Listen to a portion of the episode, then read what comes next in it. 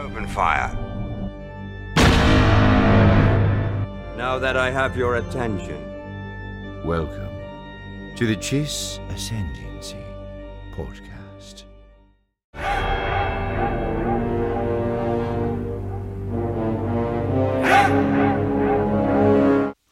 Hey, everybody, welcome back to the Chiss Ascendancy podcast. This is Josiah, and I've got a special guest on today. This is my buddy Caleb Heineman. Uh, we have known each other since, frick, I don't know, 2003 or something man, crazy like that. We went to elementary school together, and we weren't super close. And then um, we actually went to college together years later.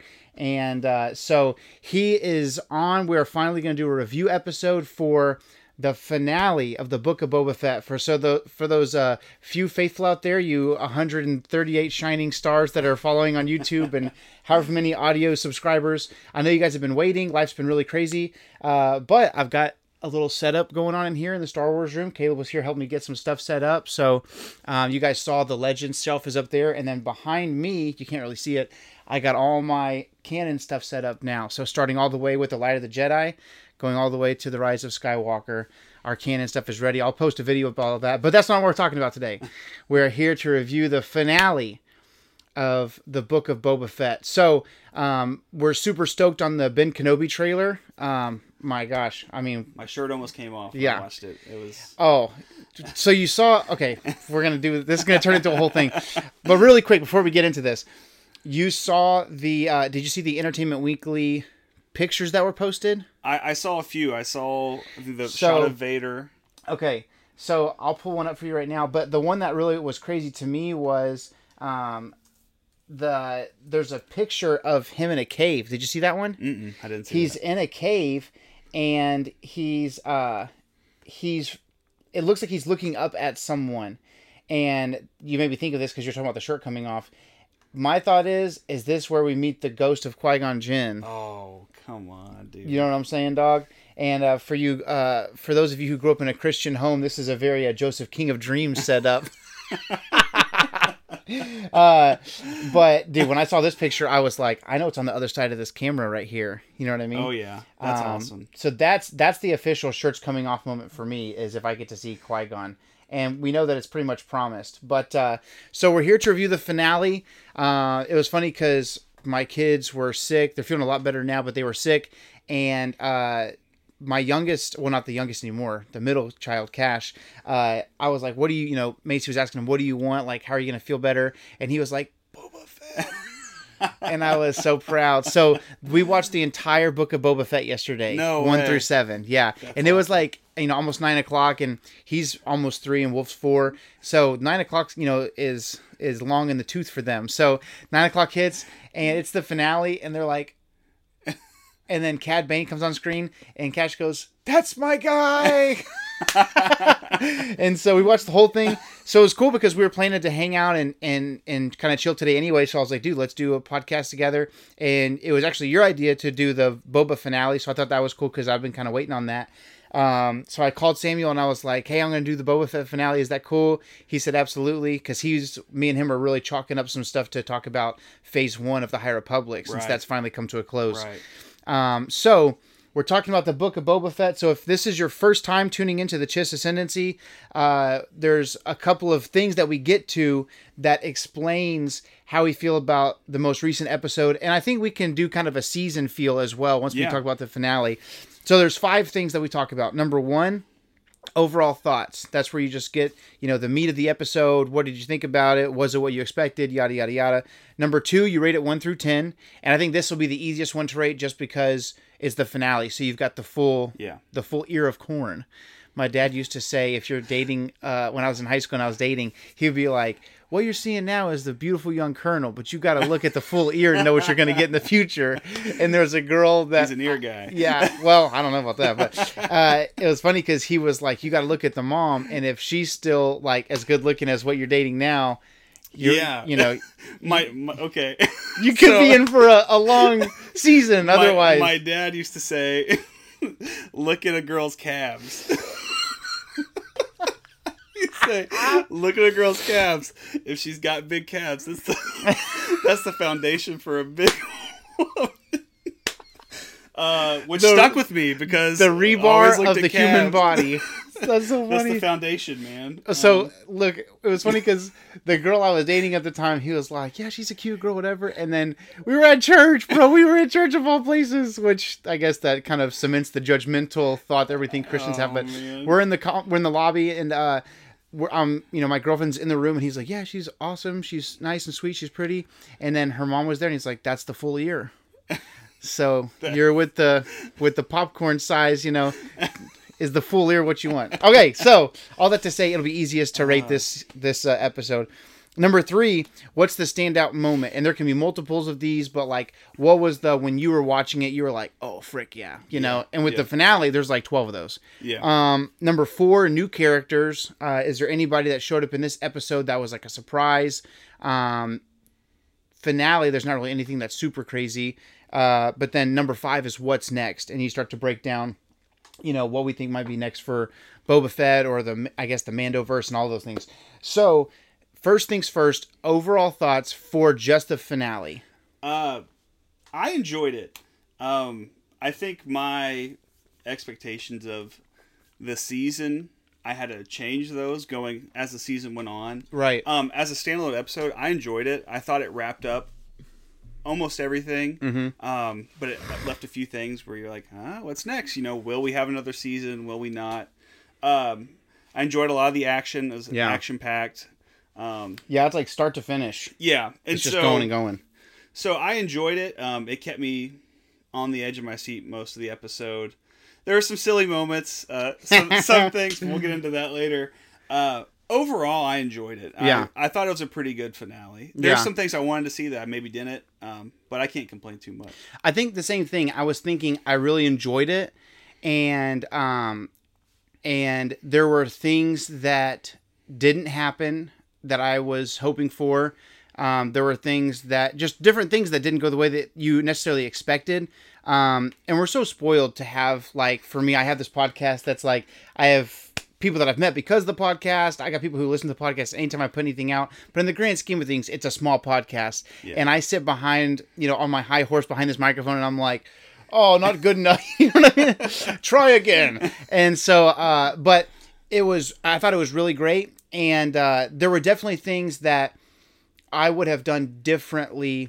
But I think the key to enjoying the finale is take your expectations off of what you wanted the season to be Right. and just watch it for what it is. Right. And I think that's uh, the thing that stands out to me the most about that type of Star Wars is um, when we were growing up, going into the prequels, we didn't have expectations of growing up 70s, 80s, 90s. Right. This is what Star Wars feels like. So we went, and I don't know how it was for you, but when they re released the special editions, we went with my dad to see those Right. and it was like looking up at my dad and he was like this is star wars and that was great but then you know for me episode one comes out and i was like jar jar is star wars. That's awesome. And i enjoyed it. Like as a kid i legitimately enjoyed it. And i think i tried to recapture that during the sequels because Right. it wasn't the original trilogy or the prequels. It was a Right. completely different feel. It felt um not completely separated obviously you know there's there's still things in that feel similar but um I think the one that I enjoyed the most was The Rise of Skywalker. Mm-hmm. And it's because I just went in there going, okay, obviously they can't do all the things that I want. It's the third of three films. Like, when you go into The Force Awakens, you're like, I wonder if Boba Fett's the main character. like, it could be anything. Yeah, the, the And- possibilities are limitless. Exactly, exactly. So I think a lot of people didn't like it because they were like, "Oh, it's a rehash of six or this, and this, and this." But when I went into it just wanting to enjoy it, I really enjoyed it. I think it's same for the finale. Yeah, and like you said, you've said a, a lot on this podcast. Is we're living in peak Star Wars. Yeah. So have we ever had a Star Wars show?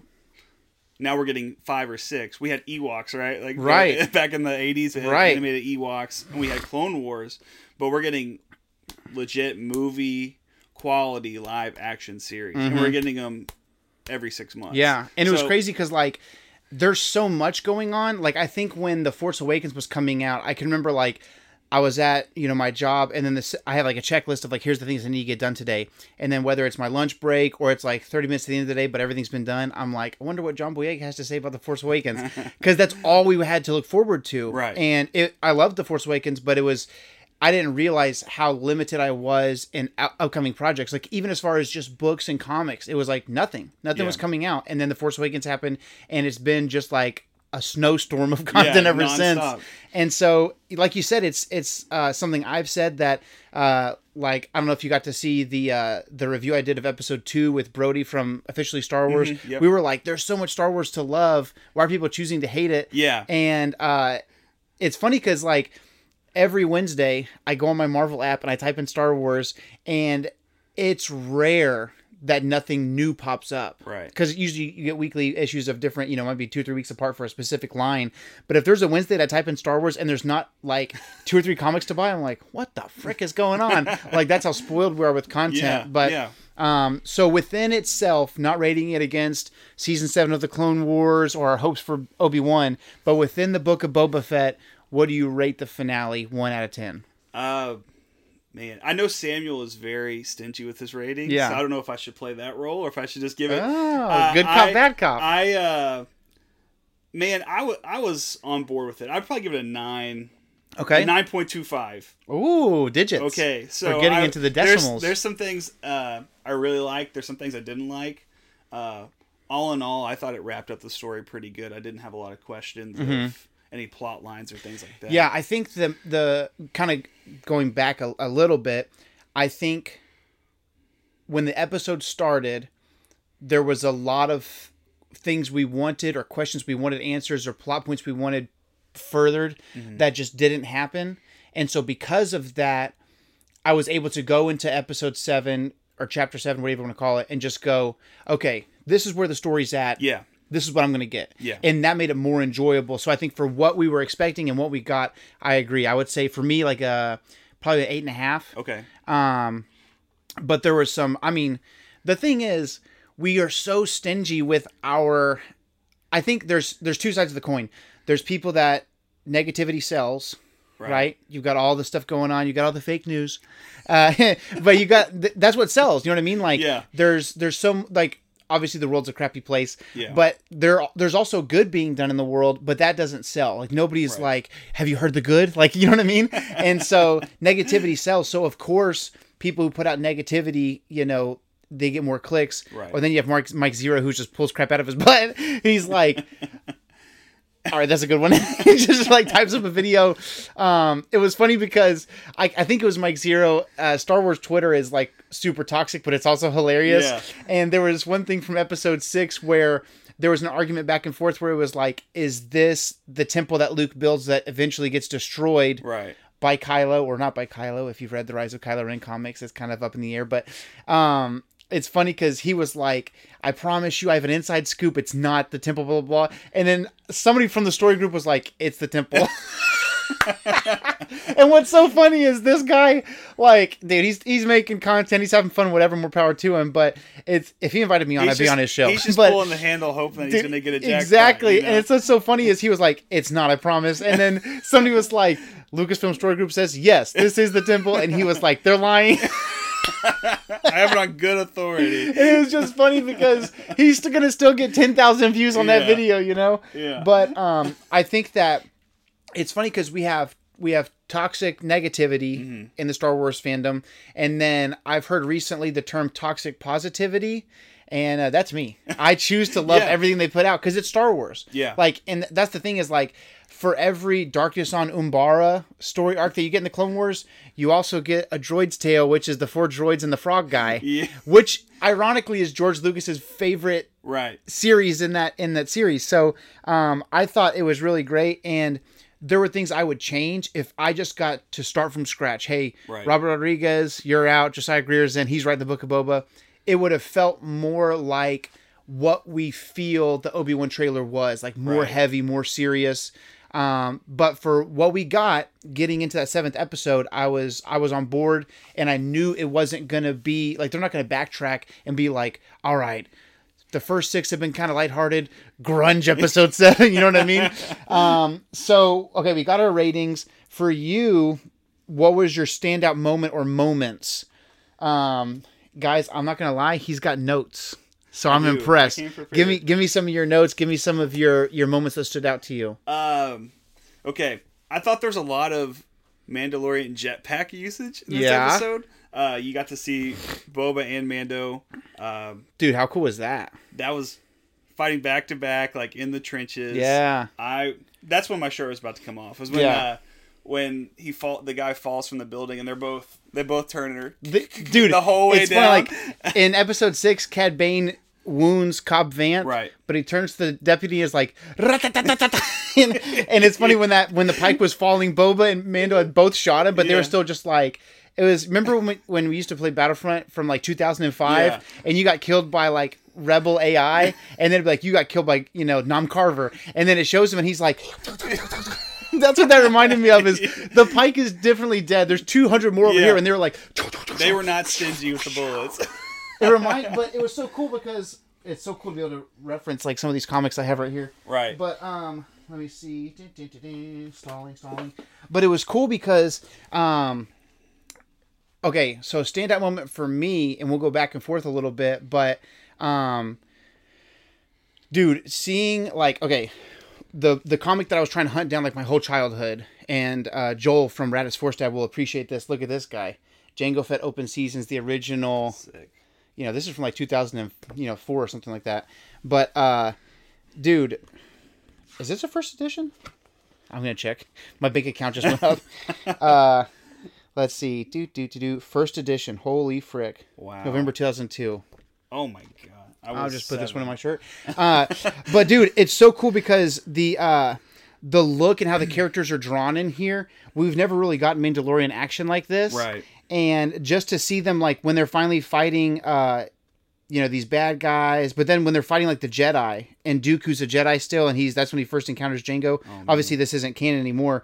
But when you watch him, there's all these Jedi's, and you're seeing him like do multiple things at once, and it's 3 a.m. on whatever day it was for the finale. Yes. And I'm barely awake, and I see Boba Fett pull up his knee knee rockets. and shoot the other direction. It's like, and I was like, it was like literally time froze. It probably because I was in a stupefied like sleep state, but I was like, that's Jango Fett open seasons, but live action. and I cool. was like, dude, I've been waiting since 2002 to get Boba Fett in that respect. And I've talked about this before, and I've reposted it on my photography page, but I remember Christmas of like 2017 or something. Um, that Thanksgiving, whatever it was, we went and visited. Maybe the year before, we went and visited my in-laws, and my my mother-in-law's like, I don't know what you want. Here's some money, and I, I went to a flea market and blew it all on Star Wars toys that same day, uh, and I got a Rancor from the Force Unleashed that has all the blue paint on him and stuff. Oh, yeah. and. I, I remember taking and posting a picture of Boba Fett riding this and being like, "This is a crazy what if." And then when you're watching the finale from the Book of Boba Fett and you hear, I was like, "Oh, frick!" Yeah, dude. And he comes out and he's riding it like that's the thing is, is it toxic positivity for me to be like, I didn't get everything I wanted, but I never thought I would see Right. Boba Fett riding a Rancor. Right. I'm going to take a pause and fast forward to Thanksgiving and open up some turkey and just give thanks for this moment here. I've been waiting for my whole life. The, so the reveal is really cool too because you see it's like the left hand, the right hand, and then you see his head come over. Yeah. and I'm, oh, right there, I'm like, let's go, Rancor Yes. in the middle of the city, and then he comes over a little more and ducks his head down, and you see Boba. Oh And my gosh. And it was cool because I think um I thought that the Rancor was small when it was introduced, Mm-hmm. but it it's not like it's supersized. It was the same size, but it fit like Right. in the whenever you're fighting in the Force Unleashed, the Rancors are like full grown Right. and the riders are small on top, but it seemed to really work. So for me, the knee and pistol action was great. The Rancor, what was something something else you loved? Okay, I've, I want your opinion on this. Okay. I, and we had kind of texted a little bit about it. I feel like this Rancor needs to be drug tested or something like for performance enhancing drugs because we seen it get blasted in the stomach. Yeah. stabbed. it took a lot of damage, and then you go back to the original trilogy, and it gets the Rancor gets hit by a door and just keels over and dies. Dude, Um, I here's here's what I think. I think that it's younger. I think that um and part of me also thinks like probably it's kind of like okay um used to on the way you're driving from we're both from Houston, right? And you're on I you're on I-10 and you're driving uh east towards Louisiana. And I don't know if you ever noticed this, but there's one gas station that's like, pull over, get gas. We have a tiger. yes. you know what I'm talking about? Yes. And it feels like kind of like with like you know Joe Exotic's animals. You go in there and the tiger's like, "Please kill me! Like this is not what I want. This is not San Diego. This is not Madagascar. Like please take me out." And I feel like maybe the Rancor from Jabba's palace was like old, Old. malnourished. Like Jabba lives high on the hog, but he mm-hmm. doesn't seem like he's the kind of guy that's like. He doesn't have the Rancor because he loves it. He has it because it's a symbol of power. So he's Right. probably not giving off like you remember when Boba first got the Rancor and Space Machete was talking about how they were emotionally complex creatures and things like that. And Boba Fett was like, "Go kill a Ronto and feed it to this Rancor." And you know what a Ronto is, right? That's the thing in in episode 4 where they're trying to get to the cantina and a speeder bike goes by and it's that giant like almost like a long neck uh-huh. animal and the jaw was like, "Whoa!" falling off. so they want to kill a whole Ronto and feed it to the Rancor. So I think Right.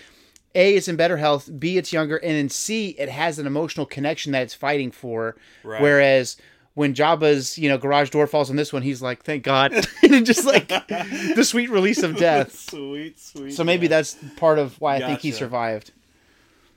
Um. Okay, a small moment for me. Uh, while you're getting your next one, something that was like not a super big deal, but to me was like super awesome. I loved this is you're gonna be like, okay, this is too far, too too much nerd here. Uh, the way the way that Cad Bane looks while he walks okay. in the beginning when he's walking to meet up, and Uh-huh. I guess they're in Mos Eisley with uh with the the mayor and the the head of the Pykes. He just looks like so freaking dog tired. Like he just he's still faster, he's still more deadly, he's still like, you know, the fastest gun in the West.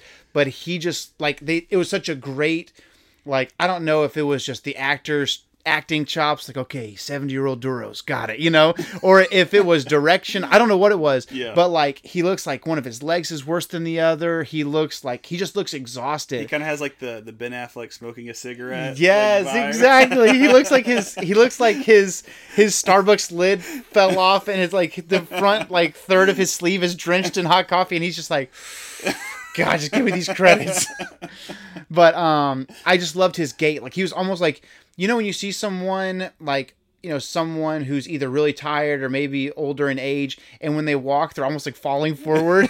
He was like gotta get these credits i guess. Time to make the donuts. But that was something that was a small thing that was really cool to me. Uh, this is more of a negative standout moment. Um, and a lot- it's, I've seen it all over Twitter and Reddit and everything. let me guess can i guess yeah, I guess. is it the spin move yeah, it's the spin move.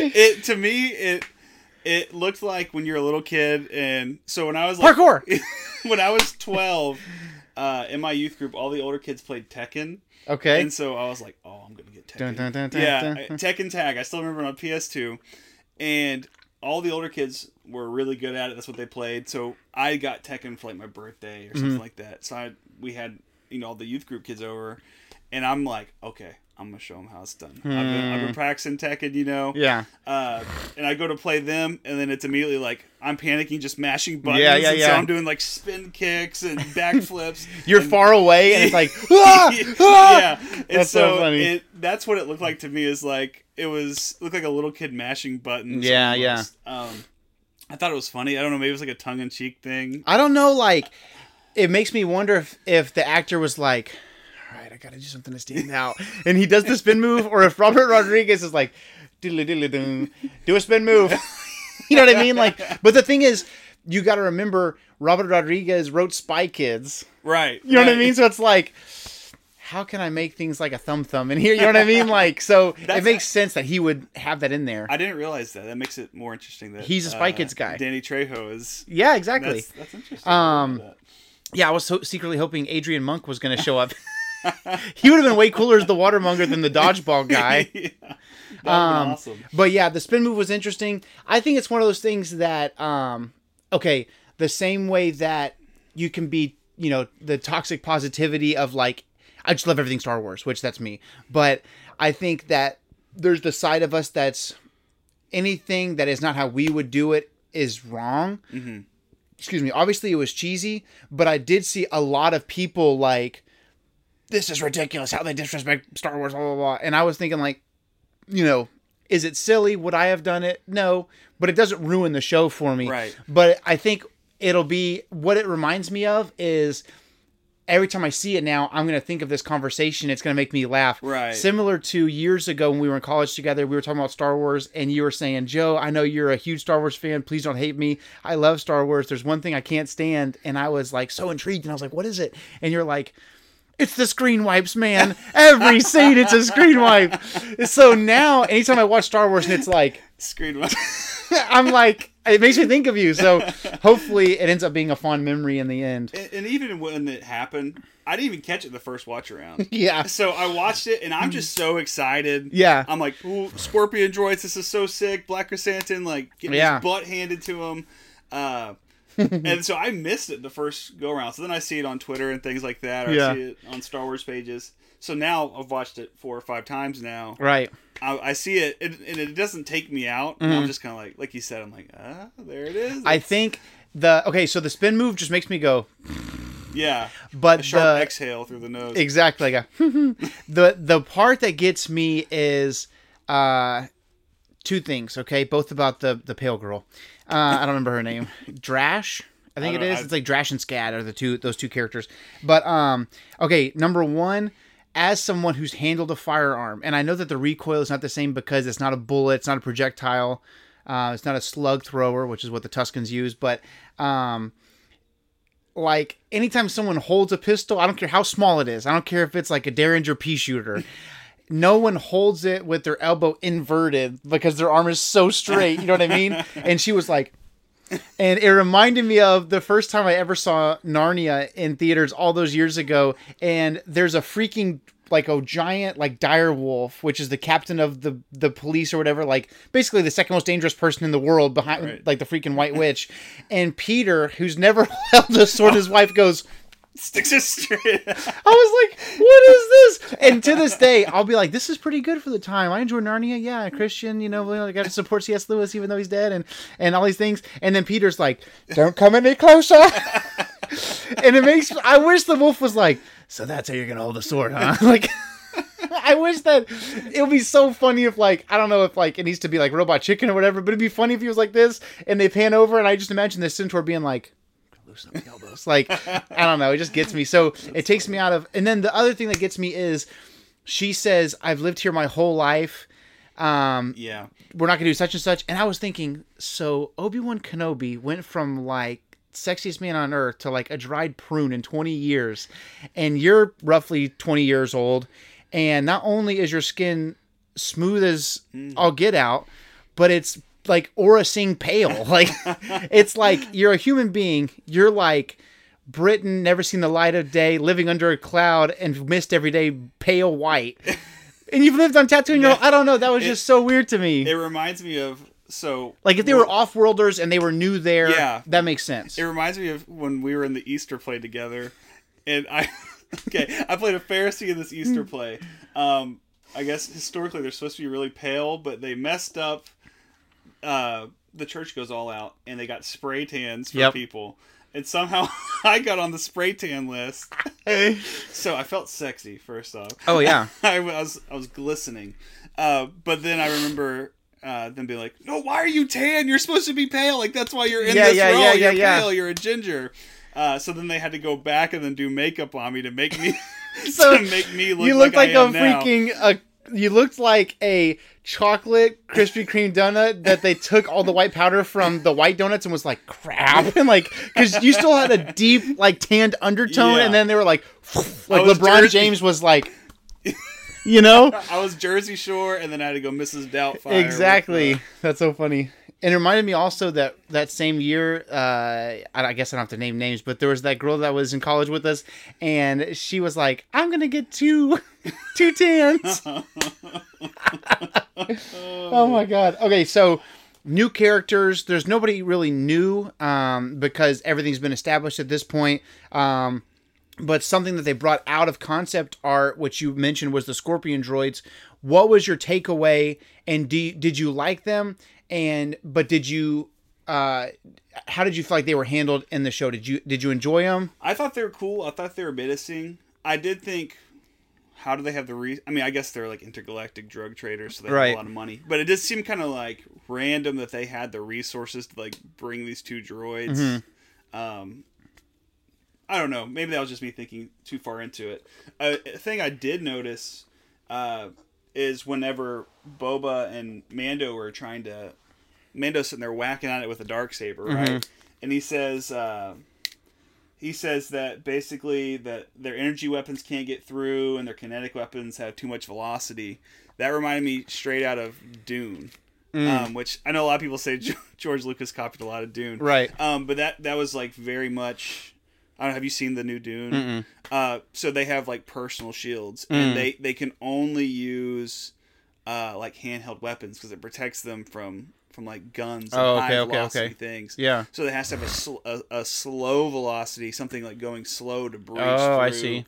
Breach through the shield, which is kind of like what we saw with uh, uh, Santo, which also that was a great nickname, Santo. Yeah. um, I picked up I, on that. it was cool because uh, in the comics, doc, you see him most in the Doctor Doctor Aphra comics, and she calls him Santi. Santi. Okay, But I think that's like Santo makes more sense because that it's not as like kiddish, and I also think it makes sense because Doctor Aphra is the kind of character to call you something cute, right. you know, versus like I don't know, like almost like uh when she's talking to Vader, she's like she just calls him Vader. She doesn't Uh-huh. like Darth Vader, my lord. She'll like sure my and she like she's not flirting, but like she just kind of got that like spunk about her. Yeah. So it was cool that he had that. Um, the thing I thought about the Scorpion droids, one, it was awesome because it was from concept art from I want to say Attack of the Clones. So it was cool they brought that out. Anytime in Rebels was really great about this. I got to have you on for a Rebels show because we're both Rebels fans. But um, I thought it was cool that they. I love when concepts come back out and are Right. used. And Rebels was like just a, a Easter egg, like you know. Imagine you open up a warehouse and it's just all Easter eggs. You don't have to hunt for them at all. They're just all right there. Yeah. That was Rebels. But um, to me, the Scorpion droids, the the only thing I didn't like was I felt like they were, um, they were on screen for too long. Like it felt okay. Remember in the Last Jedi, one of the main complaints from a lot of people was, why is this like a slow speed chase? Why is the main plot line that the Resistance is out of gas? Yeah. Like that was such a you have this huge grandiose uh saga that's like the greatest media that's ever been created. If you really boil it down to like impact on society money made like Right. you know there's not very many like rooms that someone just dedicates their house to you know it's one thing. And Yeah. like all across america there's like and here's the star wars room. And uh so it's just had this crazy worldwide impact.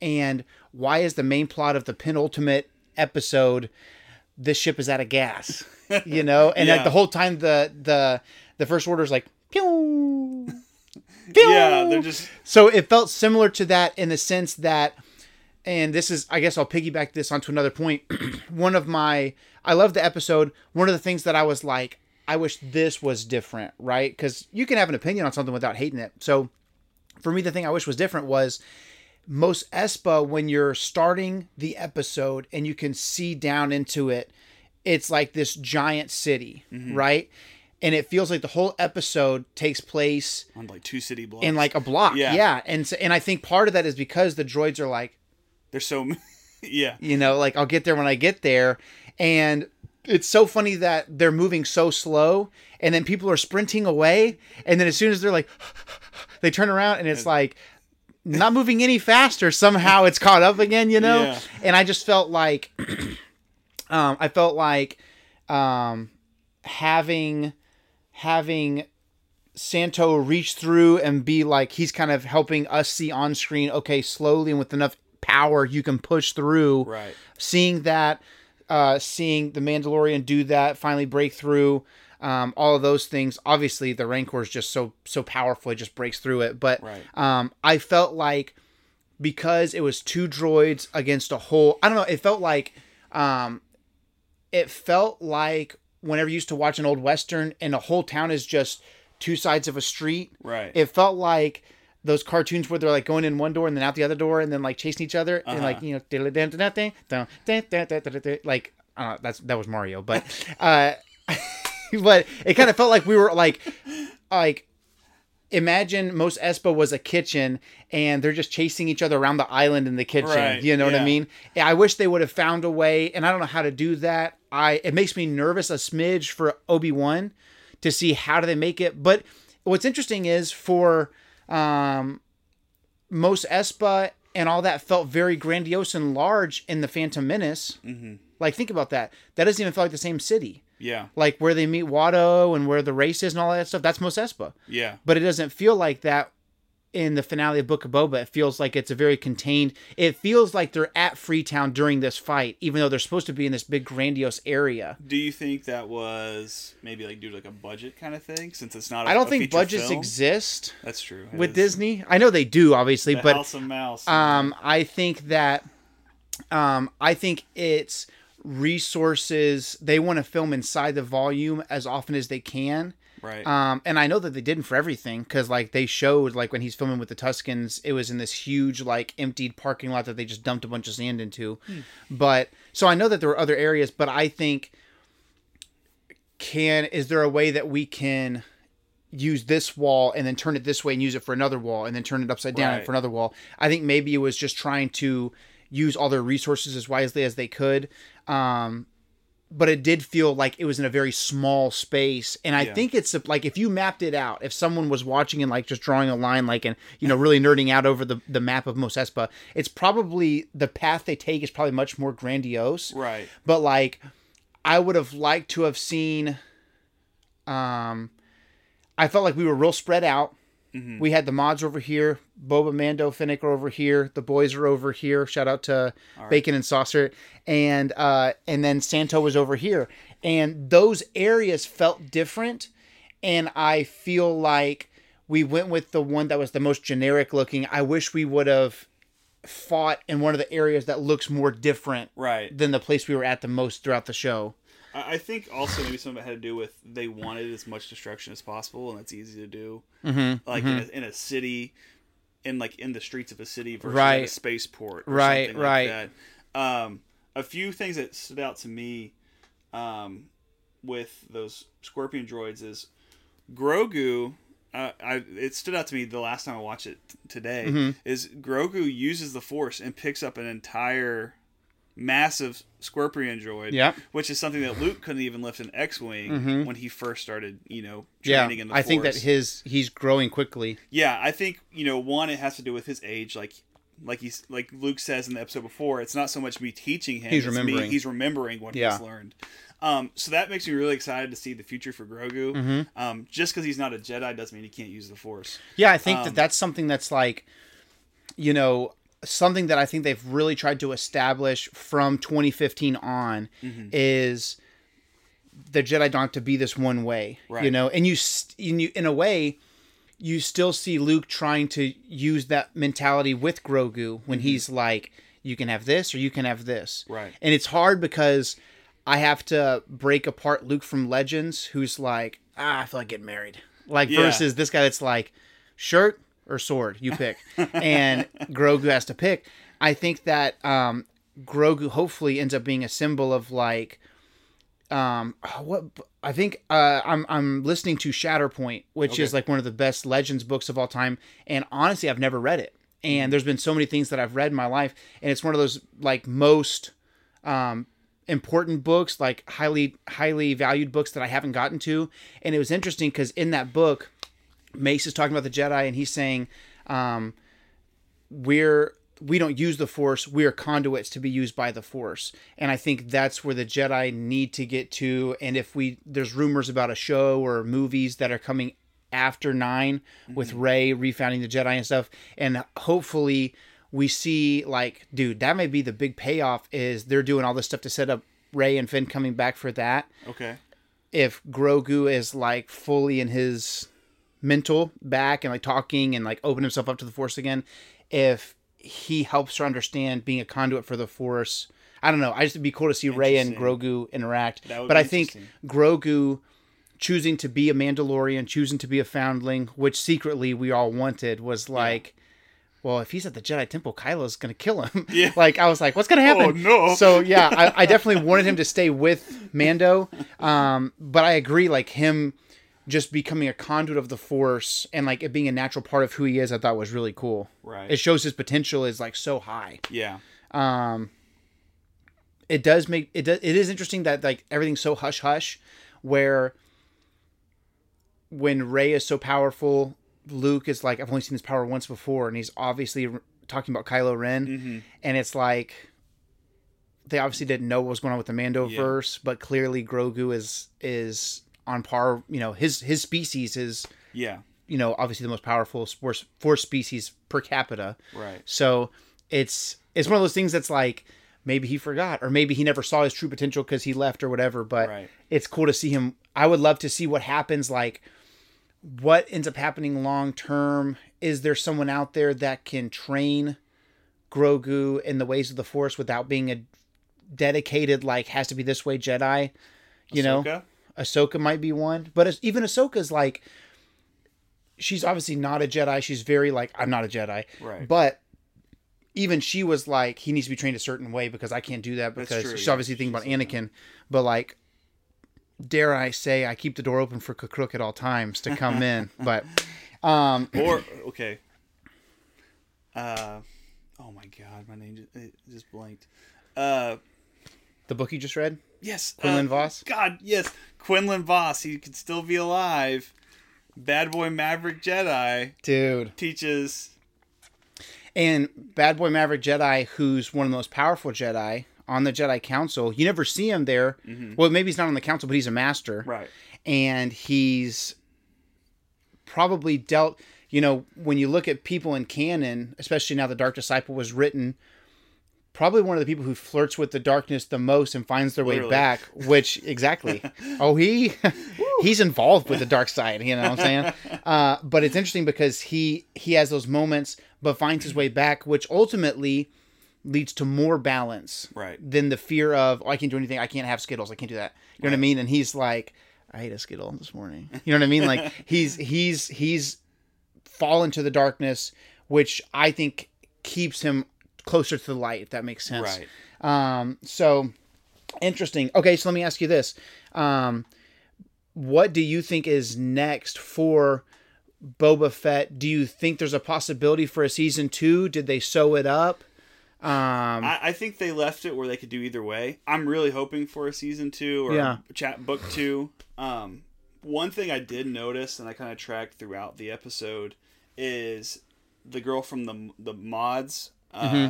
Her and one of the girls from Freetown kind of were like talking and and it seemed like they were like building a bond Mm-hmm. almost. So it'd be interesting to see maybe.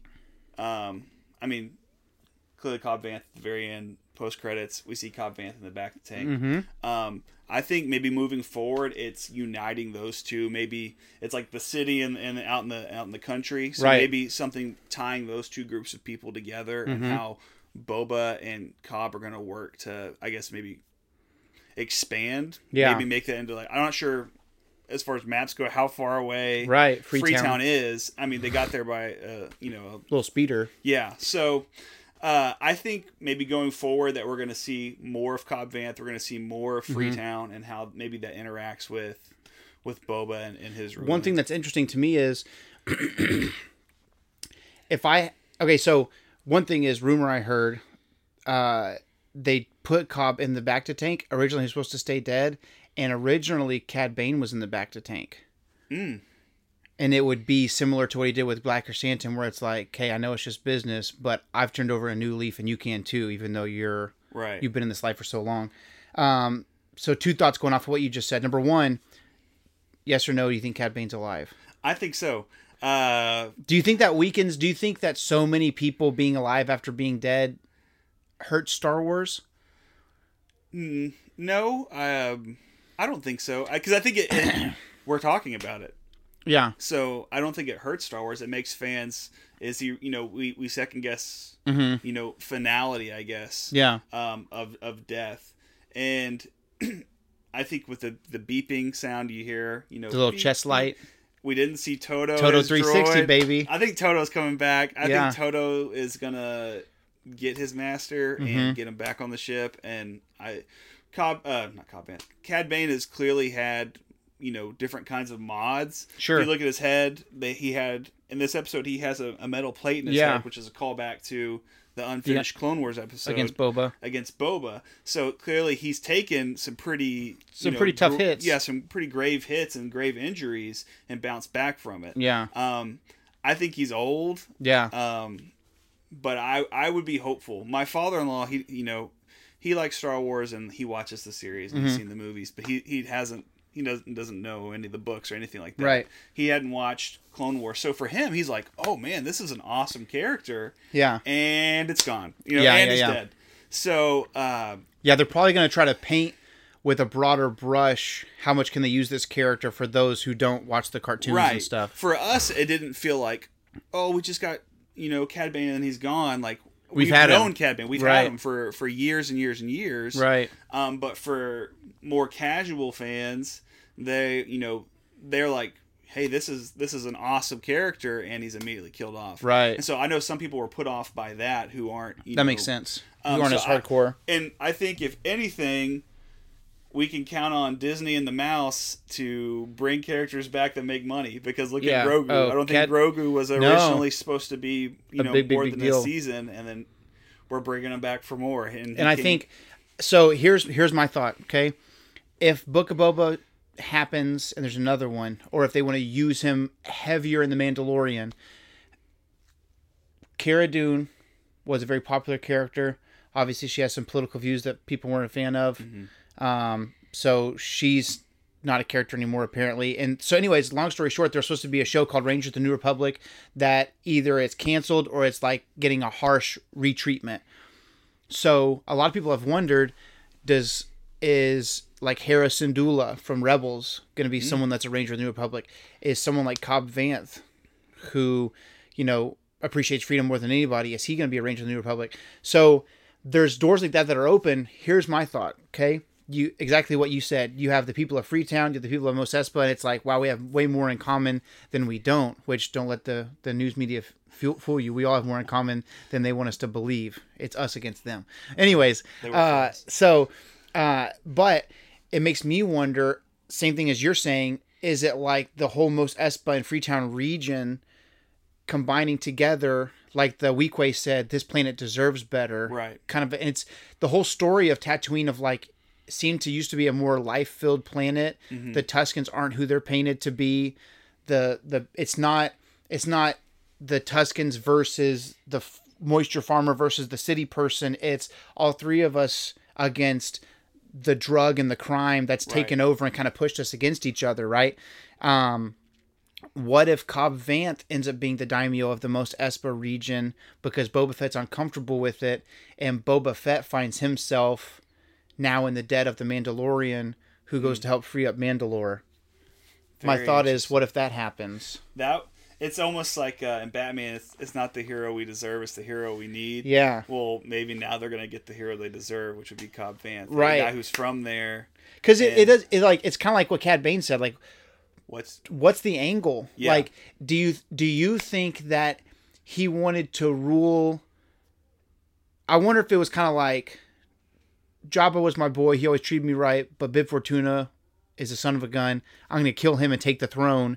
But it's like every time he gets the chance to make life better for the people of Tatooine, even if it costs him, he mm-hmm. wants to do it. Like he's Yeah. he's obviously not going to be a fan of slavery. He's obviously not going to be. He's not like literally in a split second they were like, so the people of Freetown will help if you get rid of all drugs in this area. and she's like, was- that's our main export. yeah, man." yeah. And Bob was like, "We'll do it." You know what I mean? Like he, you know, I think he doesn't care about the longevity of his financials. I think he wants to create a family. Right. He wants to create something that he belongs to. I think the overarching, you know, story and theme of this season has been Boba longing for family. He had, you know, he had his dad, Mm-hmm. um, loses his dad at a young age. If you watch Clone Wars through the whole time, when he interacts with the other clones, he's like, "You're not my brothers." Yeah. You know, he doesn't want. Yeah. He wants anything to do with them. So he kind of grew up on his own. Yeah. Uh, and then he was and- close to Bossk and Aurra Sing, but then the second that trouble hits, Aurra just abandons him. Yep. And he's like, "What the frick?" and then you know he had a past with Cad Bane, um, and so I think it's almost like the opposite of Breaking Bad. So he's not Breaking Bad; he's trying to break good. He's Yeah. Mm-hmm. trying to he's trying to put his past behind him, which reminds me of Kylo Ren when he says, you know, you have to destroy the past, kill it if you have to. Yeah. We look at the finale of this of this season, and what's he doing? He's killing the one last person from his past, Yeah. which is Cad Bane. And it's interesting that the way he defeats his past is with the Tusken Gaffi stick. with his newfound family. Yeah. yeah. It's I think the whole theme is Yeah. family and rebirth and reinventing yourself. And what's so interesting is I was listening to I want to say it's Blast Points podcast talked about this.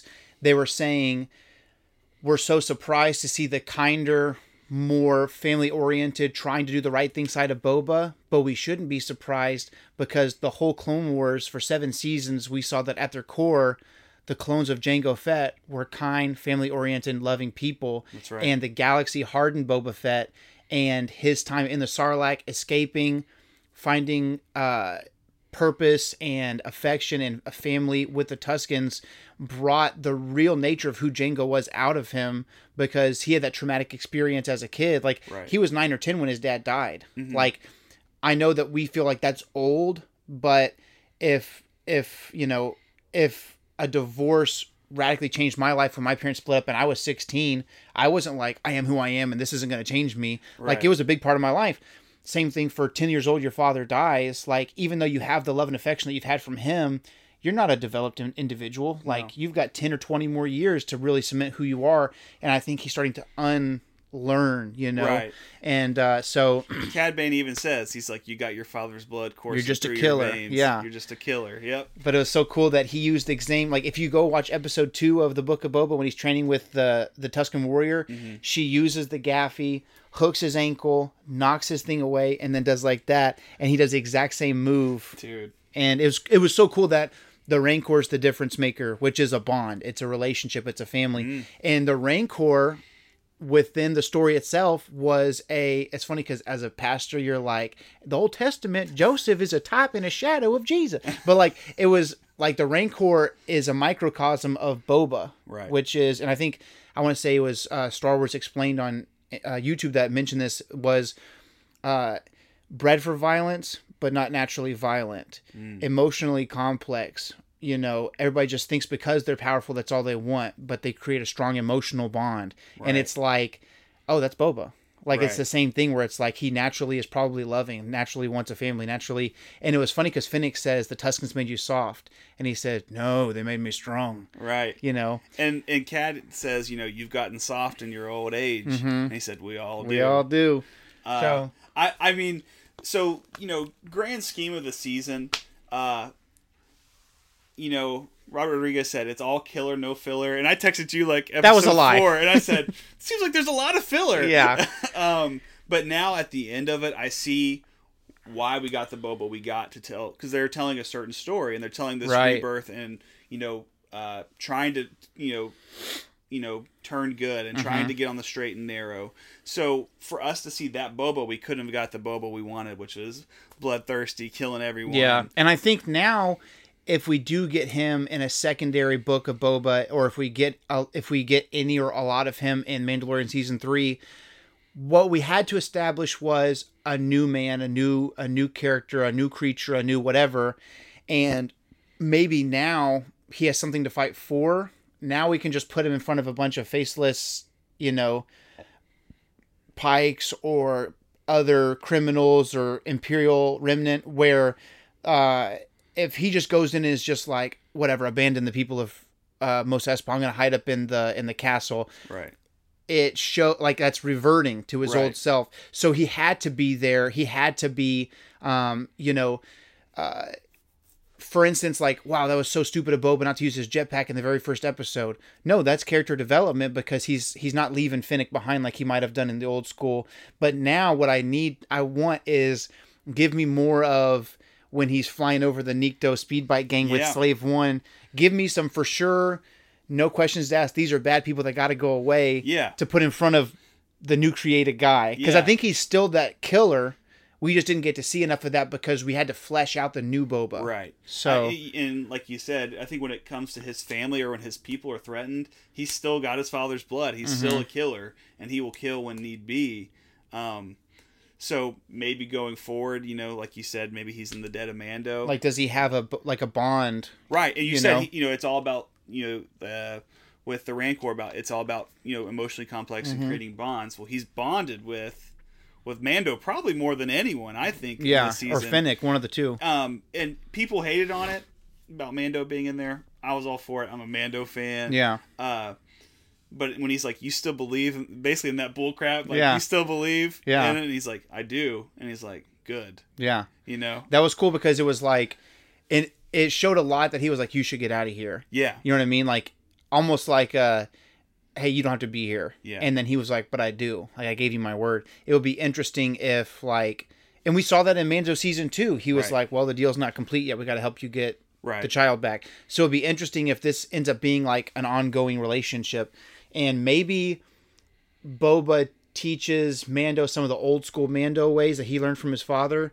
and maybe Mando teaches him some Mandalorian culture that he missed out on. Right. Um, in the Legacy of the Force books, there's a character named Goran Beviin, and he's Boba's right hand man when Boba becomes the Mandalore, and he'll tell him like, um, there's a moment where Boba Fett's granddaughter's getting married, and Boba Fett's going through a lot of stuff emotionally, so he doesn't go, and uh, Beviin walks up into Slave One and goes, "You need to get off your shebs and get over there to your granddaughter's wedding," which basically get off your butt cheeks. Right. You know, it's like a Mando'a slang, but basically he's like, "You dishonor her."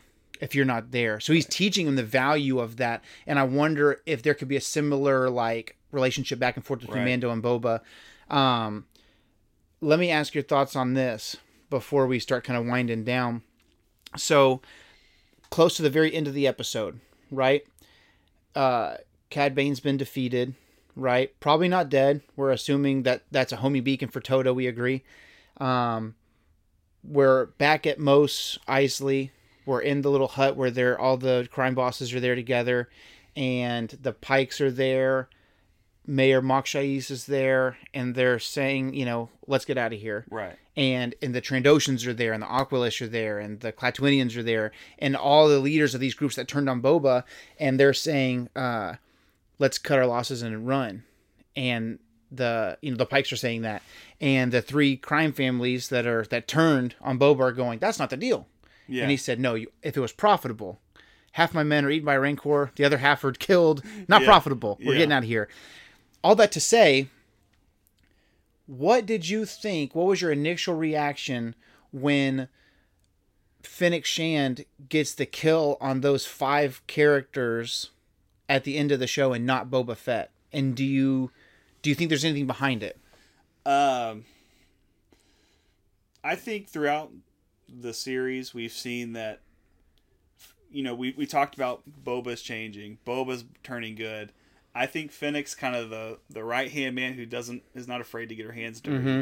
And I think she even kind of I don't know if that was ordered by Boba. You Mm-hmm. know, that wasn't shown. So is she acting out on her own? Is she acting on his orders? Mm-hmm. Um, where she's tying up the loose ends. I I think that she's kind of still in the you know, she's been a bounty hunter her whole life. Yeah. You know, she's pretty cutthroat. It's cool because Boba Fett was known as a bounty hunter, but Fennec was known as an assassin. That's true. You know what I mean? Like it's almost like It's- more niche where it's like I don't pay you to get somebody, I pay you to take somebody out. Yeah. You know it's what like I mean? an assassin kills. More cold-blooded. A bounty hunter can bring somebody in alive. Exactly.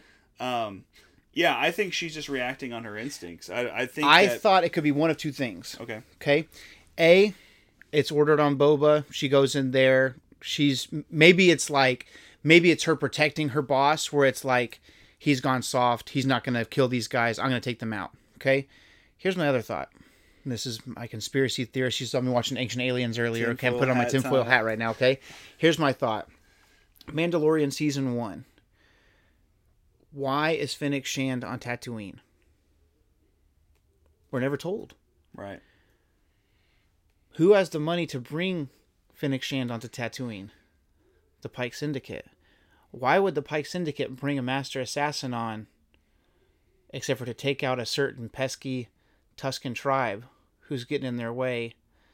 There's a part of me that still thinks that Fennec was hired to kill the Tuskens before, and maybe the Pykes put a bounty out on Fennec to cover up their tracks. We don't know. Mm, And I'm wondering did she go and kill the Pykes to cover her. before the Pykes could say, "Well, how why is she working for you? We just hired her to kill the Tuskens, which is your family." Because I thought maybe Cad Bane was taken out there to kill them, but he clearly didn't know about that. The Pykes admitted in the finale to taking out the Tuskens. right. Right? They didn't say who did it. They didn't say the They didn't say we sent our men. We said we had it taken care of. Right? So you think she is the one who killed them? There's a part of me that thinks she was called out there to kill him. That's why she's out there on Tatooine. There's no other reason for her to be on Tatooine. She didn't know Boba Fett was alive.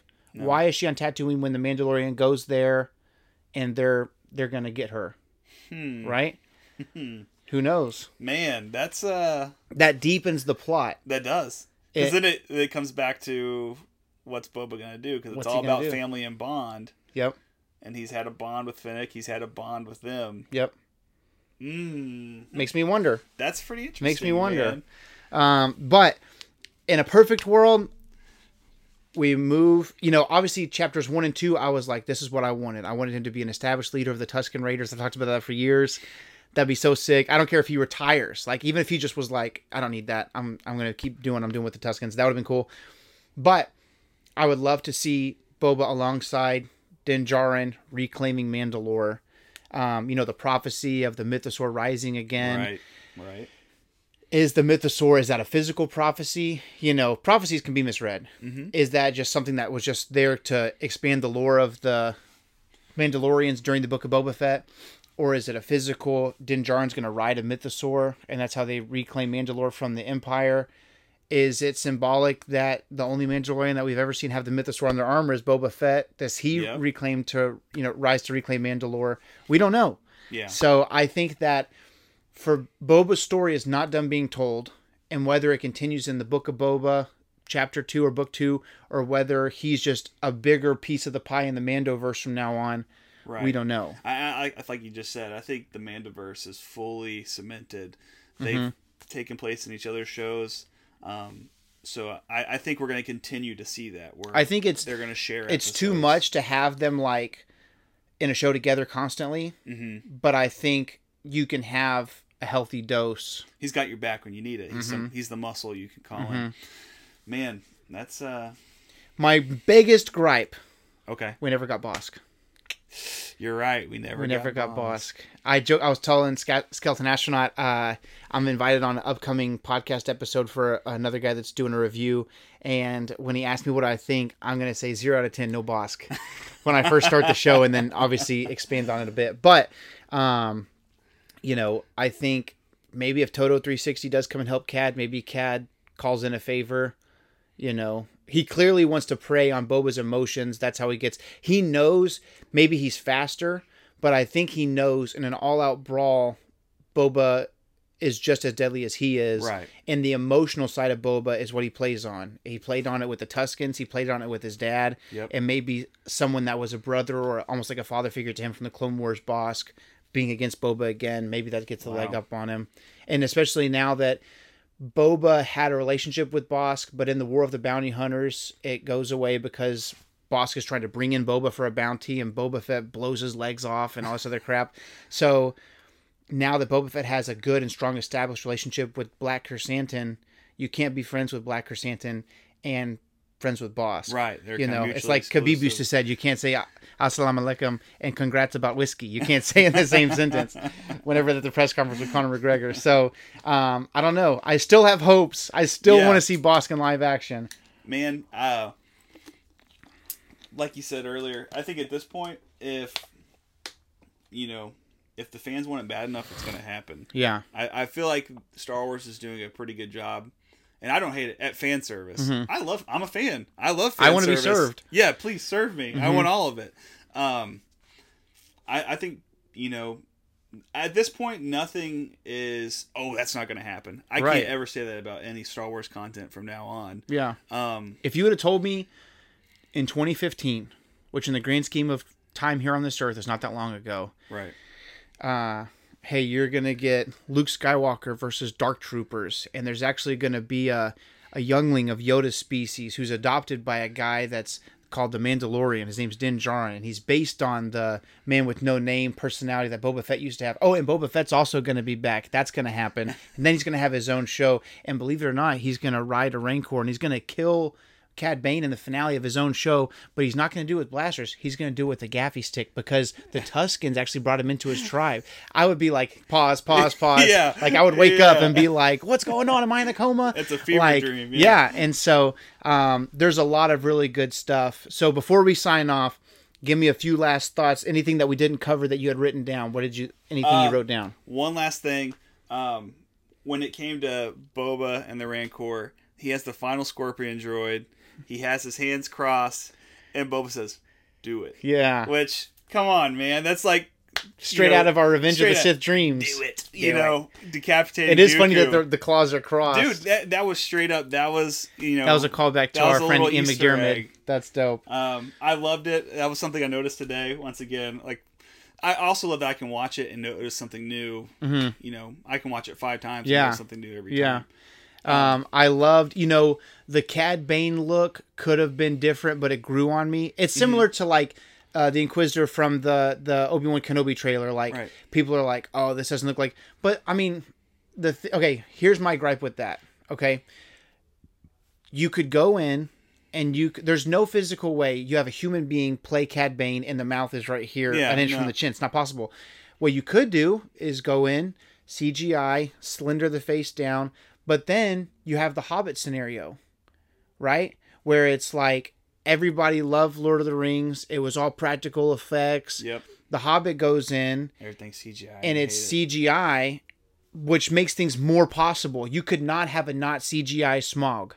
Can't do it. Yeah. You can't have, you know, some of the things that they had. Like, it doesn't make sense to have a warlord dwarf riding a giant pig into battle. You couldn't make that with practical effects. So what do you want? You can't have all practical effects Yeah. but you hate CGI. But then when they use practical effects for Cad Bane or for the Inquisitor, we all went CGI. So for me, it's like like Lucasfilm, they they can't do right. You know, it's like darned if they do, darned if they don't type of thing sometimes. You know what I mean? And, and like you said earlier, it can be Star Wars can, fans can be kind of toxic, Yeah. and um, I don't think you can please anybody, everybody. Right. Um, like you said, toxic positivity. That's kind of the side I err on, where everything's awesome, and it's it's awesome until Like there's things that I'm allowed to not like. Yeah. But it doesn't I think there's some people that they have like kind of an old like I don't know, the typical like okay boomer like mentality where uh there's some people that it's like